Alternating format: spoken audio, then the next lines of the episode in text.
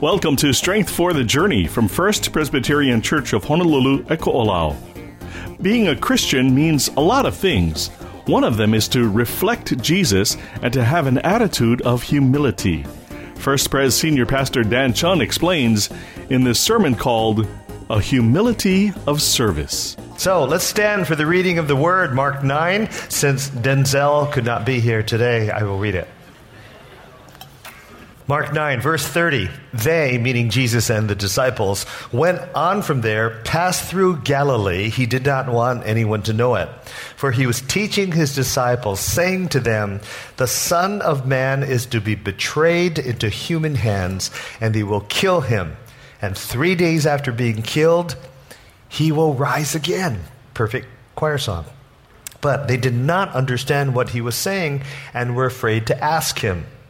Then they came to Capernaum, and when he was in the house, he asked them, What were you arguing about on the way? But they were silent, for on the way they had argued with one another who was the greatest. He sat down, called the twelve, said to them, Whoever wants to be first must be last of all and servant of all. This is the word of the Lord. Thanks be to God. Amen. Please be seated. We are in a series through the Gospel of Mark called Hope Restored. But within this series, it seems that the next few sermons all have in common a major theme in them, and that is the theme of humility. It's a huge topic. I've always said that if I write another book, it will be on humility because if you are humble, you will have a great life, whether in business or, per, or personally or in worship or in your relationship with others. Once we realize that it's not about us, we will flourish in life. When we are humble, we can truly learn. When we are humble, we can say we're sorry.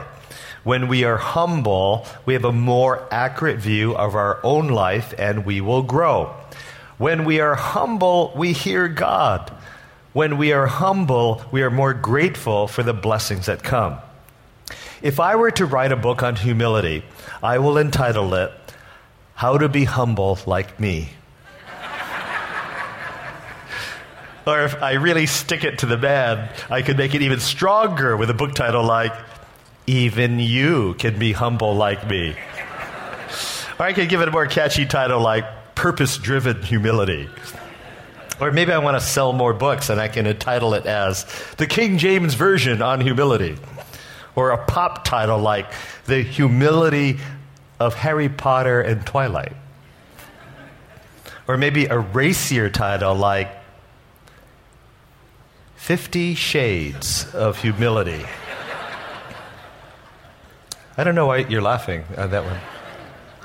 The challenge of humility has been around since Adam and Eve, and for they pridefully thought that they knew better than God. And certainly it was a challenge during the time of Christ as Jesus' own disciples didn't get it. So imagine in this scene, here's the context. In last week's episode, Pastor Steve preached on, on um, how we saw that the disciples couldn't heal people. And Jesus told them, hey, for this kind of healing, you need to pray more. Right after that so called failure at healing prayer, they then walk towards home and have the audacity to have an argument about who would be the greatest of all. And this should kind of make us laugh. I mean, first of all, they're in the presence of the greatest of all, meaning Jesus Christ, but they didn't even know it. And instead, they got into their kind of Muhammad Ali riff of, I am the greatest. Second, Jesus has just taught them that the essence of the gospel, the secret of life, was that Jesus was going to be betrayed and then killed and then he would rise from the dead. This is incredible, miraculous news. But the disciples didn't get it. And while they were walking away from that amazing revelation from Jesus, they get in, into an argument on their way home. One shudders to think that if they had just heard that Jesus was going to die, did they have the absurdity, the audacity to be arguing who would take his place? No wonder they got quiet when Jesus asked them what was going on. But they don't know that Jesus has kind of a super or Spider Man sense where he can supernaturally perceive and hear things that normal people can't. So when they finally get to a house, Jesus says, Hey guys, you know, I'm not deaf, I'm not unaware. I noticed you guys were arguing about something. So what was that about? And the Bible said that the disciples became silent. But then maybe they begin whispering, Hey, you tell him. I don't want to tell him. You're crazy guy. He might get mad. I'm not going to say nothing. Okay, then I'm going to be quiet. Then I'm not going to say anything. You say something. He might get nasty on us. So they all became silent. And so we see one of the first literal come to Jesus talks where Jesus says, Okay, you guys, I'm going to sit you down now, which means come here. I'm going to have a talk with you guys. So let's get down and listen. And here's the headline, guys Whoever wants to be first must be last of all and servant of all. And they all probably said, Say what? Whoever wants to be first must be last of all and servant of all. The essence of life, the secret of life, is that we must be willing to serve others. It's okay to have a self interest in life. We wouldn't become Christians unless we think it's for our best interest to have Jesus in our lives and to follow him. But to be self serving or self centered, that will be toxic we can think if I make my life about me, then I'll be fulfilled. But that's not true. We will actually find more meaning if we serve others. We will actually find more meaning in serving others in the name of Jesus. And the reality is that when we do things in the name of Jesus and in his power, we will have more than enough status. Michael, Mike Pilavachi tells the 2,000 year old story of a little donkey who goes home and says to his mother, Mama, I had the most wonderful day. Out of the blue, a man took me to the city and had me walk through the main street. It was incredible. And when I began to walk down the main avenue, people were cheering to see me. They were praising me. And as I worked further down, people were actually throwing their coats and cloaks in front of me to walk upon. And then some were yelling their praises to me Hallelujah, Hallelujah, and waving palm fronds and raising their hands. It was the most amazing day, Mama. And the mama donkey said, Oh, my little donkey, you didn't realize they were not praising you, but instead the man who was riding on you. The humans called this day Palm Sunday because of all of the palms they were waving in celebration of the man who was sitting on you. It wasn't you, it was for a man named Jesus who was above you. He is the Messiah. And sometimes we can get into ministry or in business or life in general and believe that all of the praises should go to me. But it should really go to God, who accompanies us and is above us. Even when we do great accomplishments, it's not because we are great, it's because of God, who is always part of the reason for any blessing or goodness in our lives. Especially in America, we have many opportunities and blessings that 95% of the world doesn't have. We have clean water, clean air, beautiful beaches, gorgeous mountains, and sunsets, and we didn't create any of that. We live in a state where we have the aloha spirit and their honest police. We live in a state that once was a Christian nation, and our roots are Christian royalty and Christ followers. Missionaries came to bring the gospel and help create a written language. We live in a country where we have an opportunity for education and good jobs and good health care. In His providence, God put us here on this part of the, of the planet. It wasn't because of your accomplishments. If we were to ever think that aren't we hot stuff and that we are the greatest, know that our success, if any, is only because God allowed us to have an opportunity to be trained and equipped to do great things. No one does great things alone. The goal in life is not to be seen as great, but the goal is to be faithful and do great things and give glory to God who made it all possible for us to do that. On my desk is a, a little sign of a quote of Mother Teresa that says, God has not called me to be successful. He has called me to be faithful. Part of the definition of doing great things, whether in your company or in your school, your neighborhood, or in your family, is when you serve others in the name of Jesus. Not that you tell them that, that, hey, I'm serving you in the name of Jesus, but that, that you know the reason for your service and you do it humbly for Christ. And why do I say serve in the name of Jesus? Because if you do it in your name, then you are working like the disciples to make a name for yourself. The strange irony is that if you try to be great in the world's eyes and get glory for yourself, then you are just a donkey. Or some other word. Who could be given greater status if you have Jesus with you and leading you. Our temptation is from a world who says it's all about me.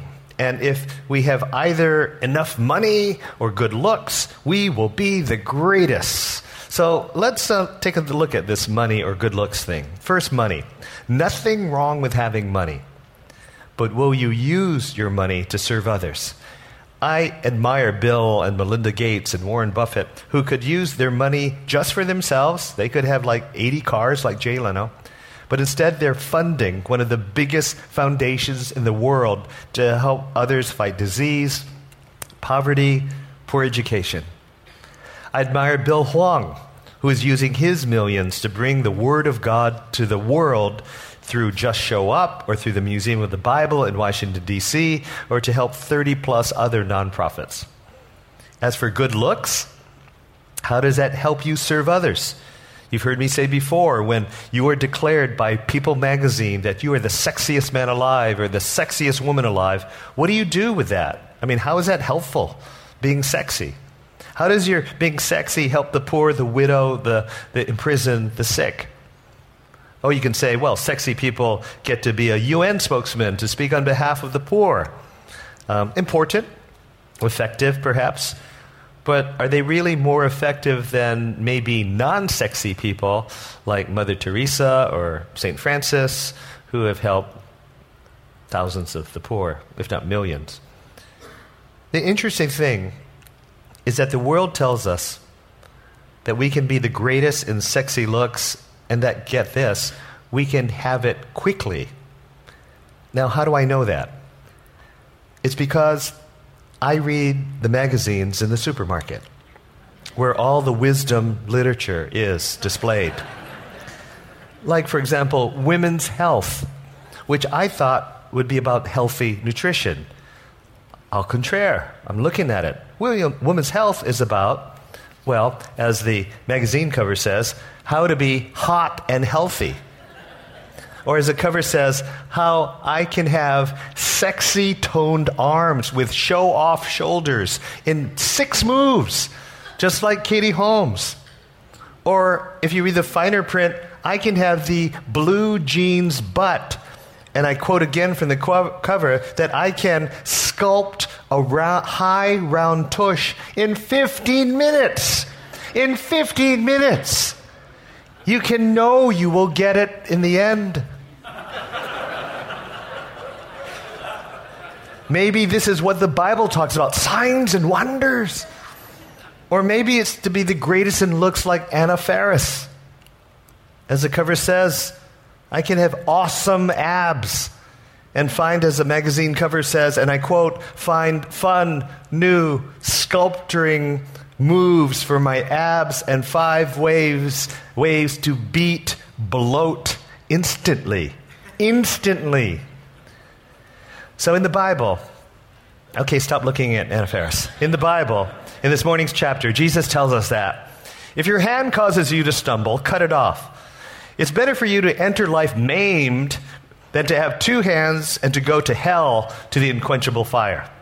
And if your foot causes you to stumble, then cut it off. It's better for you to enter life lame than to have two feet and be thrown into hell. And if your eye causes you to stumble, tear it out. It's better for you to enter the kingdom of God with one eye than to have two eyes and be thrown into hell. So, what is this all about? When you have awesome abs and show off shoulders, does it make you serve others better or does it make you more prideful? What Jesus is basically saying is that pride will make you stumble. Pride will make you blind and make you not want to use your hand to help others. And if that's the case, then cut it off. Like a bad eye, bad hand. Don't let anything hinder you from serving others, especially your pride or your selfishness. Cut it out. Knock out the counterfeit gods in your life. Uh, but you can say, hey, you know, if, if, if I look great, I will feel good. And I won't argue about that. But if you really want to feel good according to Jesus, it is to be the servant of all. Not a servant of some, but a servant of all of everyone, no matter if they're good looking or not, or lovable or not, or esteemed or not, no matter what their position in life. Now, let me bring it home a bit. As Jesus had his come to Jesus talk with his disciples on servanthood, uh, now it's my time for a come to Jesus talk with my disciples. Sometimes I don't think we treat the people who serve us well like waiters or porters. Sometimes I hear that we are not considerate to those who serve us in this church, especially those who work at Ko'olau Ballrooms, which is a separate company. Sometimes I hear we are not courteous when we talk to the ballroom staff, whether porters or those who serve us food, especially on Sunday morning. Sometimes they are treated like servants instead of us serving them with kindness. Sometimes I hear of an attitude that these people are here to serve us and clean up after our mess, so therefore we can order, order them to do what we want them to do. Sometimes I hear that we feel we don't need to smile at them or say good morning to them or hi to them using their names because they have name tags because they're here to serve us. They're treated like they're just the help. Sometimes I hear that people think their kitchen is our kitchen and we can walk in at any time to get equipment, utensils, or whatever. Sometimes I hear that people are rude to our parking volunteers who have spent many, many hours outside trying to help with our parking. And I've actually spent thousands of hours over the years trying to help us park in the right place so that we won't get stuck or not block somebody. So, what would Jesus do? We can serve others in courtesy and with a smile and with pleasantness and gratitude for what they do or don't do for us. Or we can treat them like they're below us. It can start in small ways, which are actually really big ways. Remember, we may be the only Bible they read.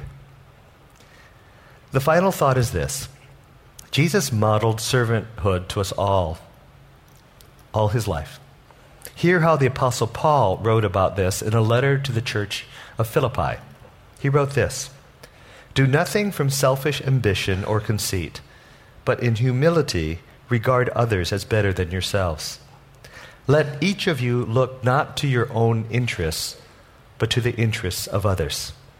Let the same mind be in you that was in Christ Jesus who, though he was in the form of God, did not regard equality with God as something to be exploited, but emptied himself, taking the form of a slave, being born in human likeness, and being found in human form, he humbled himself and became obedient to the point of death, even death on a cross.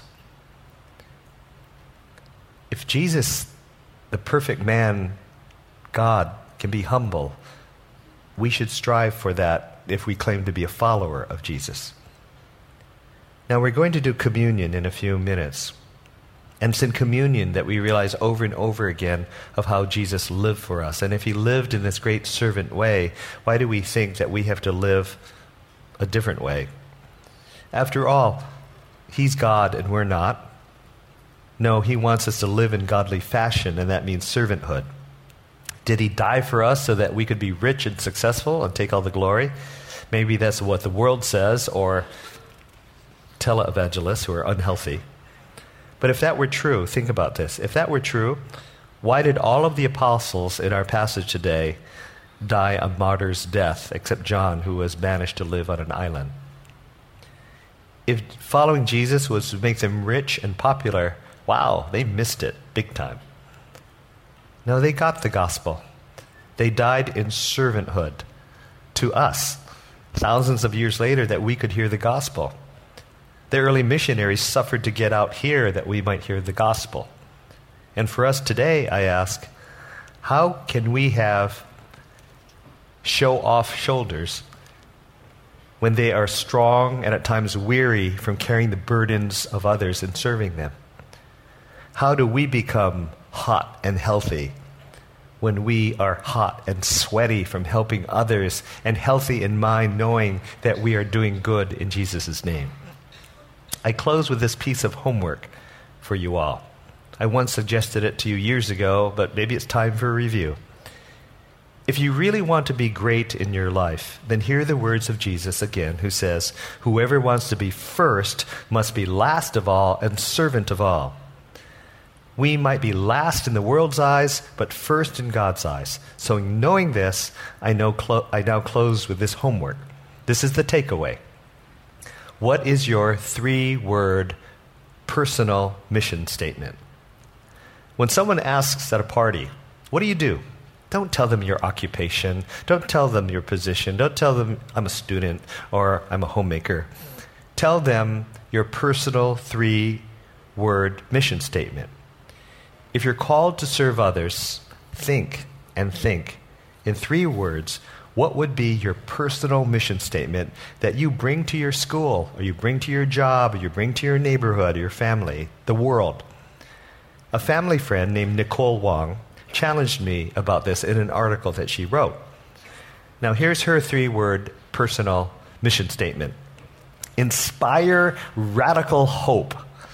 And I thought, wow, that's a great way to communicate your values at work or wherever uh, and what you want to do, not for yourself, for, for others, how to be a servant to others. Um, for me, after she challenged me, I came up with reduce unnecessary pain. Some pain is necessary, like when you exercise or lift weights, you know, it hurts, but it, it helps you.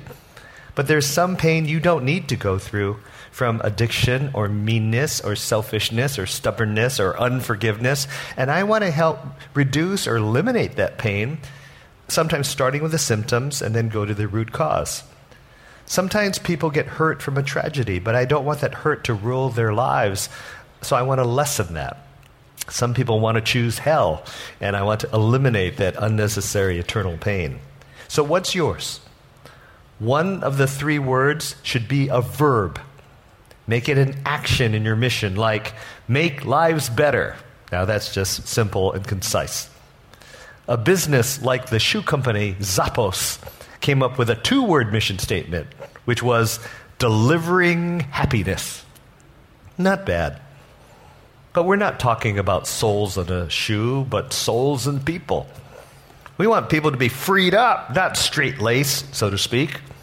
We don't want loafers, we want runners. We don't want flip flops, but people whose yes is yes and their no is no. That's enough chun puns for now. So, what is your personal three word statement? Pick words that energize you, says Nicole Wong. Take some time. Make it really you. Talk about it in your small groups, your life groups. Use it in all areas of your life social, business, community. And you know what? As you serve others in your mission, you will actually feel better about yourself whether or not you have awesome abs. And as you serve, remember what Jesus told his disciples whoever wants to be first must be last of all and servant of all. So let's do it for Jesus, because if you do it only for your own personal name or gain or fame, it won't last. People went, Jesus went all out and gave it up for us. Just before I give the final blessing, I want to encourage those of you who may want to pray with someone. Maybe the Holy Spirit stirred something up in you and you would love to pray with someone. And uh, our prayer team will be in front of the cross and in front of the choir risers here. And whatever the issue might be, maybe it's something for physical healing or something emotional or spiritual, please come up and they will confidentially listen and, and then pray for you. But for all of you, I have a blessing, so please receive the blessing. May the Lord bless you and keep you. May his face shine upon you and his countenance be upon you. And may you know deep in your heart the wonderful love of God the Father and the Son and the Holy Spirit. In all that you do, may you glorify God in his name. In Christ's name, amen. It is not about us. It's about us becoming more like Jesus and serving others. If you'd like to hear this sermon again, you can listen to and download this and other sermons from the First Pres website, fpchawaii.org. Subscribe to the podcast on iTunes. Join us at one of our worship services on campus at 45550 Kionaole Road, Kaneohe, Hawaii 96744. We meet Sunday mornings at 8, 9:30 and 11:11. Follow First Pres on Twitter and Facebook. Download that brand new First Pres app Watch First Pres sermon videos on our website and on Facebook. If you need more, you can call us at 808 532 1111. For Pastor Dan Chun and the entire staff at First Pres, I'm Michael Shishido. Until next time, God bless you and thank you for listening. Strength for the Journey is copyright 2018 and produced by the Media Ministry of First Presbyterian Church of Honolulu at Ko'olau.